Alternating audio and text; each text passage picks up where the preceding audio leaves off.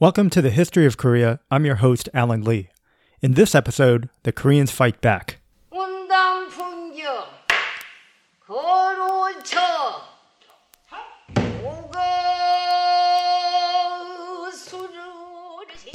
I nicknamed this episode The Return of the Goryeons, basically to fit the theme of the Star Wars franchise. But that's where the similar- similarities end. Because the Return of the Jedi is a triumph of the Jedi's against, against the mighty Sith Empire. Unfortunately, the Return of the Goryeons consists of the assassinations of 72 Mongol officials, which then promptly ignites yet another offensive by the mighty Mongol Empire, ultimately ending in defeat for the Koreans. In other words, if you're on the side of the Koreans, there is no happy ending here. In the last episode, we covered the lightning fast and brutal attack of Korea by the Mongol army. We covered a lot of detail, but in terms of time, we covered just a year, from the first incursion in August 1231 to around spring 1232, because that's how long it took for the Mongols to submit the kingdom. We left off with the brutal evacuation of the capital to Kaesong, uh, from Kaesong to Ganghwa Island. The capital now moved, Goryeo makes a very critical decision. The decision concerns 72 daryuyachi, or resident commissioners, of the Mongols. This was standard Mongol practice after they had conquered a land. They would install these daryuyachi to oversee the territory. The Koreans would make the fateful decision of assassinating all of them. This was their quote unquote revenge. But this was like poking the eye of a tiger and would in fact cause the second major offensive of this war. The Yuan uh, Kao Li Chi Shi, or the, the Mongol records, remarks in its typically terse fashion that, quote, in 1231 we conquered them and King Gojong again submitted. 72 daryuyachi or resident commissioners were placed in the hyun of the capital prefecture to supervise them and the army was withdrawn. The following year, they killed all the officials of the offices which the court had established and rebelled, seeking refuge on islands on the sea. Unquote. There's been some debate over these events, but the historical accounts suggest the following. Once the main Mongol forces withdrew, the Koreans made an attempt to purge the Mongols from the peninsula by A. killing all the commissioners, and B. evacuating the population to remote mountain locations and islands. Further, the records show that the 72 commissioners were stationed from the western capital, or Sogyeong, or modern day Pyongyang, to the Yalu River in the very north. So basically, the northwest of Korea. My question is Were the Koreans so convincing in their submission to the Mongols that the Mongols allowed their 72 commissioners to be killed at once? The Mongols are known to have the most sophisticated intelligence network during that time. How did they not foresee that all of their commissioners would be killed? Or perhaps we're witnessing the ministerial deficiency of the Mongol Empire. After all, one criticism of the Mongol Empire is that they were good at conquering, but not so great at administering, although Kublai Khan would actually prove, prove that stereotype wrong. From the Korean side, think of how sophisticated their action to kill these commissioners must have been. Without modern communication, they had to secretly coordinate the almost simultaneous assassination of all 72 of the officials. It must have been a huge undertaking.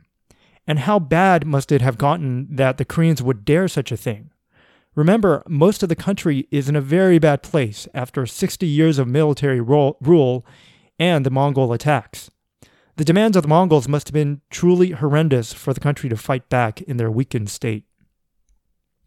So here comes the second Mongol campaign in Korea. Sartak's second attack comes in the eighth month of 1232. What we can understand from this attack is that the southern part of the peninsula was still not totally under Mongol control, just assumed under Mongol control after uh, suzerainty. Sartak and his army swept into the Han Valley easily until he was unexpectedly killed by a chance arrow from a Buddhist monk, Kim Yun Hu. The Mongol army withdrew after Sartak's death, leaving the Korean trader Hong Bog-weon to manage things in the western capital until their return. All throughout this fighting, there was a steady stream of communication between the Mongol court and the Korean court, now ensconced on Ganghwa Island. For example, the Mongols demanded an explanation of why Goryeo suddenly decided to turn coat and kill the Mongol commissioners as soon as they left the peninsula. Goryeo responded by saying that they received a false alarm from a certain Song Ipchang that the Mongols were attacking the cities. They were afraid that they wouldn't be able to produce their annual tribute. The Mongols asked for Song to be turned over to him, but the Koreans said he had been lost at sea. The Koreans had imprisoned Jo Sukchang. The Mongols demanded his release to their custody. The Koreans explained that he had fallen ill and was bedridden.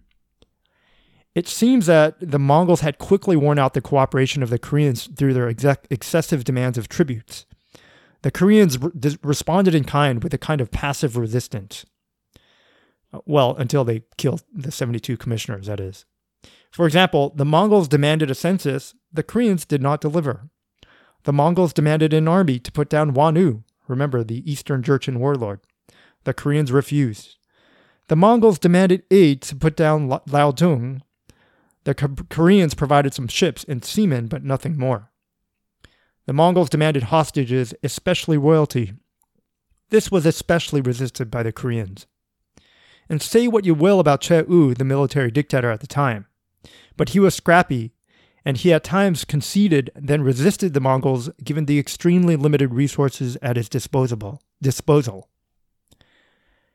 Meanwhile, the Koreans and the Eastern Jurchen were also speaking, conspiring against the Mongols. In early 1233, the Koreans tried sending an envoy to the Jin court, but the roads were blocked and he returned unsuccessful.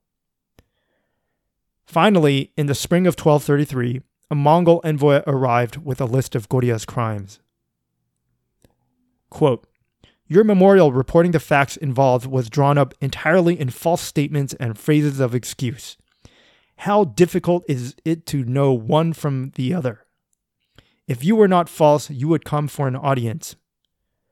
From the previous pacification of the Khitan until the slaying of Chala, have not sent a single soul to our gates. You have never acted in compliance with the laws and statutes of our great nation. This is your first offense. And when those who were sent to offer the precepts and instructions of immortal heaven summoned you, then you dared to kill them. This is your second offense. This missive goes on, this missive, well, unquote.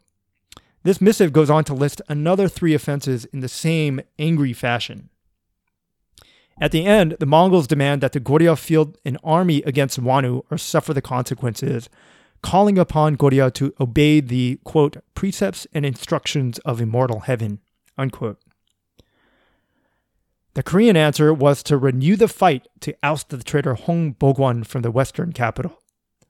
Hong's response was to team with Pil Hyunbo, kill the Goryeo commissioners in the city, and lead the city in an uprising against the Goryeo. Choi Wu sent 3,000 of his house troops to put down that revolt. Hong got away, but they did capture his father, Hong Daesan, his brother Hong Baeksu, and his children. They captured Pil Hyunbo, took him to the capital, and cut him in two at the waist in the marketplace. The rest of the citizens of the western capital were evacuated to islands, leaving the capital deserted. In the spring of 1234, those who had taken the western capital from the Hong Bog-weon were rewarded. Jo Sukchang was finally beheaded after a prolonged imprisonment. Hong Bog-weon fled northward to Liaodong, where he and his people were settled between Liaoyang and Shenyang. This is in modern day China, northwest of the peninsula. In 1234, the Mongols placed him in command of the army and people of Goryeo and, and ordered him to subjugate those who had not yet submitted. The Mongols then brought an edict to the Korean people, telling them that anyone who captured the Goryeo king and the resistance and the resistance to them would be placed on equal footing with Hong. In an effort to win Hong over back to the Korean side, Choe U elevated Hong's father to the rank of Grand General and his younger brother to that of Colonel. They would remain hostages, however, for many years. In the ninth month of 1233, Wanu's upstart state, the Eastern Jurchen, was finally conquered by the Mongols and he was beheaded. This now freed the Mongols to direct their full attention to Korea. In the first month of 1234, Prince Guyuk and Prince Alchitai with the help of the Song, seized the Jin capital at Fengqing and completed their conquest of North China. At the Kurultai held by Ogadai in 1235, the Mongols decided to attack Goryeo, the nations west of the Volga and the borders of Kashmir. Can you imagine a military so deep and so strong that they think of nothing of opening up four fronts at the same time? The Germans in the 20th century were worried about two fronts. The Mongols were confident enough to attack not just four fronts, but four fronts representing incredible civilizations, including Goryeo, China, Russia, and the Indian subcontinent. This is truly the peak of Mongol dominance, and Korea is right in the thick of it. So here comes the third offensive. In July 1235, Mongols raid the Eastern Defense Command. Inhabitants of the southern capital were ordered to evacuate to Ganghwa. Guang, uh, Ganghwa. The next month, Mongol forces led by Tangkut Batur and our old friend Hong Bog-weon cap- captured Yongang, Hamjong, and Samdong, major cities in Seohae province. They pushed the Korean defenses all the way down to modern day Sangju, which is all the way down the peninsula in Gyeongsang province. In the spring, spring of 1236, the Mongol forces, which had been camped in 17 places in the north, began their move south. Hwangju, Shinju, and Anju fell in April 1236, while Gyeju, Byungtaek, and Hayangjang fell in the next month. By November, the Mongols had penetrated as far south as Jeonju, once the capital of Hubaekje. Let's step back for a second here. This is effectively the third major offensive for the Mongols. In 1218, they had marched their way into northwest Korea with the pretext of following the Khitan rebels. They forced the Koreans into a tribute system and then abused that tribute system. The Koreans fought back, passively and actively, and they came back in 1231, the Mongols did, and laid waste to the western seaboard of Korea as far south as the southeastern province. But as soon as the Mongols left, the Koreans fought back again, retreating to more defensible islands and mountain forts and then killing all the Mongol commissioners left behind. So here are the Mongols again. Since the Mongols first encroached on Korean soil, the Koreans had begun pre- preparations in secret. Namely, they bolstered their large fortresses. People in smaller towns and rural areas were evacuated to coastal islands and mountain citadels. They also adapted their military strategy. Not once did Goryeo attempt to field an army against the Mongols head to head. Instead, they organized small patrols called Byolcho, Cho, which conducted guerrilla warfare, such as surprise night raids and ambushes. They also upped their spirituality. Pretty much every religion was employed in favor of surviving the Mongols shaman priests, astrologers, and Buddhists alike. The single greatest of these was a Herculean project of what, of what is now known as the Tripitaka Koreana. The Tripitaka is basically the Buddhist canon, kind of like the Buddhist Bible. Imagine carving every single word in the Buddhist scripture. Started in 1237, it would take 16 years for an army of monks to create 81,137 woodblocks.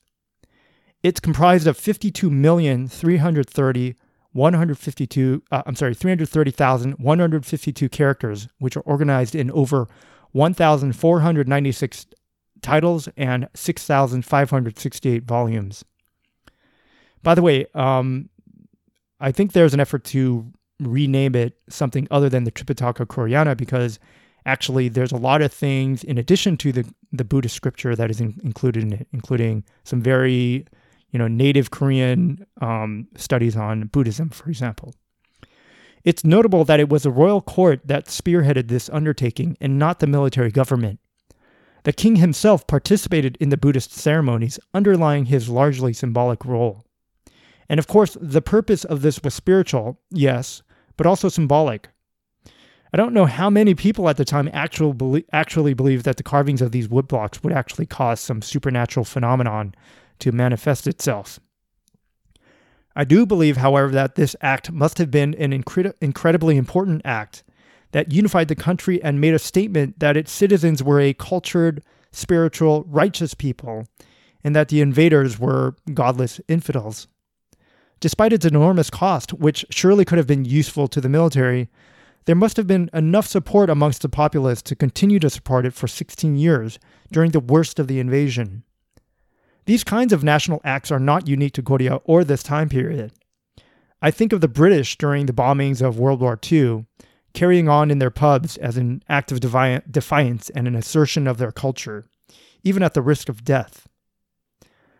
I guess that sounds a little trite since I'm comparing Buddhist scripture to drinking a pint. But Brits, you did this to yourselves. And, and you probably love it, let's face it. The Mongol onslaught continued to cause defections. Zhou Hyunsup and Yi Won-woo would submit to the Mongols with 2,000 men. They would join Hong Bog-weon in Liaodong. Isn't that funny? We always talk about how many Koreans must have Chinese ancestry, but it's also the other way around because you have all these Goryeons defecting to the Liaodong Peninsula. So many Chinese today have Korean ancestry. Despite Goryeo valiant resistance, the Mongols are too much. In 1238, the Koreans have to submit again. They desperately needed a rest. So they pleaded their eternal submission to the Mongols once again, and the Yuan reply came in 1239. Again, the Mongols, having received a submission, withdrew their forces from Korea. Given that the Mongols were fighting four major wars at the time, I'm sure they were eager to accept the Koreans' surrender without inquiring too much into the Koreans' sincerity. Let's face it, by this time, um, you'd seriously have to question how sincere the Koreans were after uh, submitting three times and coming back. Again, the Mongols demanded that the king himself present himself at the Mongol court. But the Koreans delayed once again. First, first, they said that the king was mourning the Goryeo queen dowager's death. Then they said he was ill. Then they said he was mourning his mother. Then he was too old. But eventually the Koreans had to cave. So they sent Jun, the Duke of Shinan, who they passed off as the king's younger brother. This bought them a few more years. Next, they took a royal relative, Sun, who was actually the Duke of Yeongyang, and proclaimed him to be the crown prince. Sun definitely was from the royal family, but his family had branched from the main stem a few generations before. But along with 10 officials and male relatives, he entered the Mongol court as a hostage. For the time being, it worked. This 17 year old false prince, as well as the relatives of Hong Bog-weon, were led to Ogadai, Ogadai Khan, at the Karakoram. Ogadai was so pleased that he ordered the Mongol general that brought them with the office of Supreme Military Commander over seven provinces. It wouldn't be until 14 years later that the Mongols would discover that he was not the crown prince. That is phenomenal trickery. I guess we shouldn't be too surprised then that Sun would end up serving the Mongols loyally. After all, he was given up as a sacrificial, pawn by the Korean court. He ended up marrying a Mongol princess, and that would be the first link of marriage between the Mongols and the Goryeo royal family. Well, good for him. Anyway, this sleight of hand would buy the Koreans a truce for the next six years until 1247. The Mongols were now sending a steady stream of envoys to Ganghwa Island. In fact, buildings began to spring up at Seungcheonbu, the launching point between the island and the mainland, which, by the way, is in present day North Korea now. They did, in fact, manage to get the king to cross the strait to the mainland a few times to meet with the Mongol envoys, but Choe U and his successors would live the rest of their lives on that island, which is incredible. Imagine uh, not being able to leave in a, a tiny little island for your entire life. You can only stall the Mongols for so long. In the, uh, in the Kurultai of 1246, in which Guyuk is elected Khan, the Mongols would decide to attack Korea again. In autumn of 1247, the Mongols, commanded by Marshal Amukan, and again accompanied by our old friend Hong Bog-weon, arrive in Yunnan. In early 1248, the capital issues the order to evacuate all the people in the walled cities, who by this point presumably had come back to their homes to start farming and carry on their life as before, uh, back to the coastal islands. Now, imagine this. Let's just take a moment here. Okay, you're a farmer, And in 1231, the Mongols drive you off your land. You go back in 1232 and try to reseed your crops, which probably have been burnt down to the soil or were eaten by the Mongol soldiers. Three years later, it's the same story. 1235, you're ordered to evacuate your home again and escape to the islands. And if you're still alive and you've made it this far, you return to your fields in 1238 and try to restart your life again when seven years later you have to run away again. It's just brutal. And there are, there are studies in Korea where which show like the crop yields during that period just plummeted. The Koreans knew about this impending attack because they began to see packs of Mongol horsemen roaming across the land. These Mongols said they were hunting, but the Korean authorities suspected them of being reconnaissance groups. The histories record that, quote, the Seohae province commissioner An Chalsa reported that 40 mounted barbarians forded the Chung, uh, Chungchun River and entered the borders saying they were hunting marmots. Due to this, all the Yangban who had gone to Gyeogyang returned to Ganghwa. Unquote. This would imply Mongol control north of the Chungchun River, uh, which is below the Yalu River, which is plausible because the Yuan records mention that some cities in the northwest were retaken at this time. And side note here, what this means is that there is still a definitive difference between Mongol control and Mongol suzerainty. This river is in the northwest of Korea and is south of Pyongyang, so that it looks like the Mongols controlled the territory north of that river. In 1215, all in 1250, all the people of the northwestern frontier district were moved southward to the western capital, um, Pyongyang, Gyeogyang, and Seohae province. Mongols and Goryeo diplomatic ties remained, with Mongol envoys continuing to visit the capital. As far as the Eastern Jurchen were concerned, relations were still very bad, even though they and the Goryeans were officially vassals of the Mongols. In spring of 1247, for example, a dispatch from the Jurchen notifying the Koreans that 50 Jurchen men were being sent into Goryeo territory to search for fugitives received a response from Goryeo that there could be no possibility of travelers in that region since the mountains and roads were so perilous between the two countries. Further, the Goryeo reply went on to accuse the Jurchen of raiding Goryeo under the pretext of hunting or tracking down fugitives. It was also during this fourth offensive that Choe U dies and Choe Hang takes control of Goryeo. And if you want to know more about that transfer of power, um, listen to my uh, my episodes um, prior to this one. Let's take a brief tour of Ganghwa Island at this point. Remember that the fateful decision to relocate the capital of Goryeo to Ganghwa was made by Choe U in 1232. You may also recall that so hasty was the move that the king had to stay in a hostel. Well, by this time, the 1240s, the Goryeans have made the best of their situation and have made Ganghwa Island a more livable home. The city of Gangdo was made the official capital. The king had long since relocated, first from the hostel to a general's home, then to a palace, which we believe was at least completed by 1243. We know this because that's when we get the first recorded mention of the Bongwol, or palace. Next were the ball fields. You may recall the game of Korean Polar, or Gyeokgu, which so attracted the ire of the censors before the military coup. Um, I guess old habits die hard, though. Temples and shrines, all resembling those of the older capital. In this, the Koreans were not alone this reminds me a lot of how the Song, the Chinese Song, were forced to reloc- relocate their capital from Kaifeng to Hangzhou.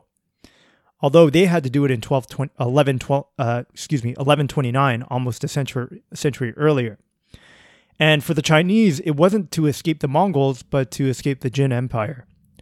The Song never intended Hangzhou to be the capital, but gradually they settled there, and Hangzhou basically was modeled after Kaifeng. Unfortunately, Hangzhou sits between a mountain and a river, and so it became incredibly crowded. There's a great book about contemporary Hangzhou called Daily Life in China on the Eve of the Mongol Invasion, 1250 to 1276. Written by a French writer named Jacques Gernet. If you want to know how advanced China was right before the Mongols threw a wrench in their civilization, read that book. It gives you a sense that Song China truly was at the pinnacle of society in the entire world, not just Asia. Also on the island was the Bongun Temple, the National Academy, or Gukjagam, built in 1251, and the Office for Xylographs of the Tripitaka, or Daejangyeong Pandang, where in 1251 the Tripitaka was completed. Of course, also on the island were the buildings belonging to the Chue clan, including the Household Bureau, or the Jin Yang Bu. The Chue mansions and grounds were especially spectacular. In 1234, Choe U had used the Dobang and 4,000 soldiers to transport lumber by ship from the old capital, the process during which it is said many drowned. They also brought back enough pine and juniper trees to make a park several tens of leagues in area by the mansion. Choe U built an enormous quote unquote winged pavilion, or shipjagak, so called because it was shaped like a big cross, which sat west of his mansion. To the south was an enormous tower said to have a capacity of a thousand people, which overlooked the polo field. Korean polo, um, as I just mentioned, gyeokgu, um, by the way, is said to have originated in Persia and was picked up by the Chinese and brought to Shilla by Tang China back in around 600 to 900. Both Choe U and che, choe Hang were fond of Gyeokgu and would sponsor matches that would be veritable festivals, with a king and chief ministers in attendance, and with javelin throwing and mounted, mounted archery contests thrown in. Sometimes these events would last five or six days. It's hard to imagine that all this took place while the Mongols were ravaging the mainland. It's good to be an aristocrat, I guess. So, back to the narrative. Choe U dies in the winter of 1249, and as I detail in my Chue Dynasty episodes, there's a predictable purge of the old officials. Director of Affairs for the Bureau of Military Affairs, Min Hui, and his co administrator, Kim Gyeongsan, are exiled to the islands. In 1251, Mongke ascends to the Mongol throne, and, re- and he repeats the two main demands of the Mongols from before that the king visit the Mongol court and that the capital be, mo- uh, excuse me, be moved back to the mainland. Again, the Goryeo officials deliberate, trying to avoid both of these demands. The Goryeons reply that the king was too old and too sick to travel. By mid 1252, 2,000 Eastern Jurchen troops are spotted crossing the frontier just prior to the arrival of a delegation of Mongol envoys to the capital. By autumn of 1252, the Koreans are expecting the worst. The special supervisors of defense were sent to all the mountain fortresses. And here we come to the fourth offensive. In early 1253, 300 Eastern Jurchen cavalry surround Dungju in the northwest. The fourth Mongol offensive of Korea had begun. By summer, the enormity of the offensive became clear when some citizens of Wonju, taken captive by the Mongols, were sent to the capital to inform the Koreans that Amukan and Hong Bog-weon had told the emperor that Goryeo had no intention of returning the capital to the mainland. The emperor ordered 10,000 to enter Korea from the eastern frontier. He then ordered Amukan and Hong Bog-weon to enter from the northern frontier. After some diplomatic correspondence between Mongol Prince Yeku and the Koreans, in the fifth month of 1253, the, Mon- the Mongols once again crossed the Yalu.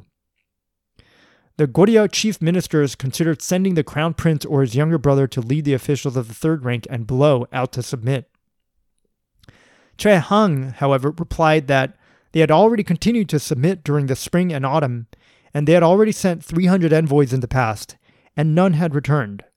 Thus, he questioned whether submitting would stop the invasions. Meanwhile, the Mongols pillaged throughout the northeast, while another force, force pillaged Seohae province in the northwest. Again, Prince Yeku repeated his demands. The king had six days to appear on the mainland. The Goryeo ministers sent gifts to the Mongols, then replied, If the Mongol armies withdraw, they would leave the islands and return to a peaceful life on the mainland. Yeku responded that the troops could be withdrawn only when the king came out. Meanwhile, the Mongol forces rode unchecked in groups ranging from 10 to 3,000. As before, Goryeo avoided head to head combat, conserving their meager resources on defense and sending out night raids by the Byolcho. Fierce fighting surrounded the cities. The garrisons in these towns were truly on their own. In one shining example, Chungju withstood a 70 day siege led by Special Defense Supervisor Kim Yun Hoo. When supplies ran out, Kim told his men to forget their class differences. He then burned the government slave registers and di- divided up the livestock which had been captured. He promised that everyone who gave their all would receive an official rank. All his men fought valiantly and held back the Mongols. True to his word, the Goryeo officials kept Kim's promise, and early in the following year, Kim was made supervisor of the gate guards and given a temporary rank of supreme general, while those in his force, including former government slaves and Baekjeong, were given rank in accordance with their station. If you've listened to any of my other episodes on military rule, you know how special and rare that is. They were not promoting slaves or Baekjeong back during the Choe dynasty because Choe just did not have enough political capital to be able to do that sort of thing. In fact, he started, he stuck to the establishment and the, the aristocrats, and he, he tried to promote people from within the aristocratic ranks because he needed their help, he needed their support. So for the Goryeo government to, uh, you know, award these promotions to slaves is, is a big deal. Unfortunately, not all cities were so fortunate. In one city, the Mongols built a double wooden barricade around the city to prevent escape. Eventually, the wells ran dry inside the city, and so the inhabitants drank the blood of the livestock. Some people even burned themselves and their families to death to escape the, the, the fate that awaited them. There was an attempt by a squad to break through the barriers, but they were unsuccessful. In the end, the Mongols slaughtered everyone in the city. In the winter of 1253, Prince Yeku gets sick during the siege of Chungju and is urged by a divin- diviner to leave. Taking a thousand men, he rides north, presumably to Gyeogyang. Goryeo sends the Count of Yong'an, or Yong'an Gong Wang Hui, to again ply the prince with gifts and to request that the Mongols withdraw. But Yeku only responds, quote, The troops can be withdrawn only when the king crosses the river to welcome my envoys. Unquote. He then sends 10 men to Ganghwa Island, headed by Mangyu De, or Mengkuta, who, by the way, is a progenitor of the Mangud people, who would earn such a fierce reputation that the U.S. Army to this day still names one of its multi test training sessions after him. Finally, after long for after a long 19 years since the capital absconded to Ganghwa Island from Gyeogyang, the, the king crosses the water to the mainland, escorted by 80 men of the night patrol, or the Yabyolcho. Whereas the king normally received Mongol envoys at Chepo, the entry point to Ganghwa Island, this time he met them at the new palace at Sungchunbu, the launching point on the mainland to the island, which by this time had become a walled city. This, of course, was a huge symbolic milestone for, for this invasion. Things must have been pretty grim for the Koreans to finally concede this important point and to send the king out. Mang Yude accused the king of killing thousands to save himself and demanded his submission. Yeku's envoys tell the Goryeons to establish, or shall we say, we, uh, shall we say re-establish Dariachi and to take down the walls on Ganghwa. And the customary demands for gold, silver, otter pelmet, pelts, ramie cloth, and other items were made.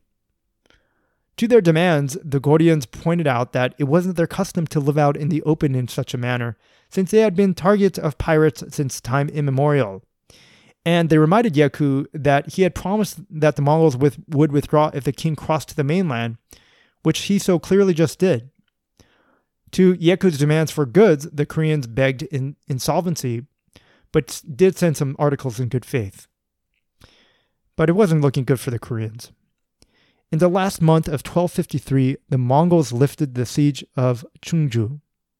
Chang, the Duke of Angyang, or Angyeonggong um, Wang Jok, Wang Chang, is dispatched to the Mongol garrison. the next couple of months are quiet, save for some reports that the Mongols tried their hand at amphibious warfare, landing seven troop ships on Gal Island, which is this tiny island off the coast of present day North Korea, and taking 30 households hostage. Otherwise, it was quiet mainly because Yeku was dismissed from duty by the Mongols, not because he was sick, but because he was resentful at having to report to Prince Tala Ur. In spring of 1253, the Mongols under Amukan began withdrawing after the vi- visit from Chang. By now, the Korean king, Gojong, was in the habit of traveling to Sungcheonbu to meet the Mongol envoys. But soon the Koreans would receive notice that the Mongol emperor had appointed Jalartai to govern Dongguk, or the eastern country, aka Goryeo. But hold on, who is the Mongol emperor at this point? Let's step away from the narratives for a second and let's just take a quick look to remind ourselves of the time that has passed since the Mongols first set foot on the Korean peninsula, ostensibly to help rid the Koreans of the Khitan. Remember that Genghis Khan himself started the conquest of Korea. Back in, well, you can say 1216 is when they came up right to the edge of uh, Goryeo but did not enter. 1218 is when they finally crossed the Yalu River. So Genghis Khan started it. He dies in 1227. Next goes to Tolui Khan, then Ögedei Khan, then Töregene Khatun, then Guya Khan, then Ogul Kamish, then Möngke. So the current emperor in 1254 is Möngke Khan. The conquest of Korea has dragged on for so long that the Mongol Empire has changed emperors six times. Imagine a US war that has lasted six changes in presidencies. In today's terms, that means a war that was started under Jimmy Carter's presidency continues till today. So, shortly thereafter, another envoy arrives with a dispatch which read Although the king had crossed to the mainland, Yi Eungyul, Zhu Yongyu, and Yu Yang, and most importantly, Choe Hang, the military ruler, had not come over. Quote unquote, was this truly submission? The note ominously asked. Indeed, we have not seen the end of this conquest. And that's where we'll end this episode.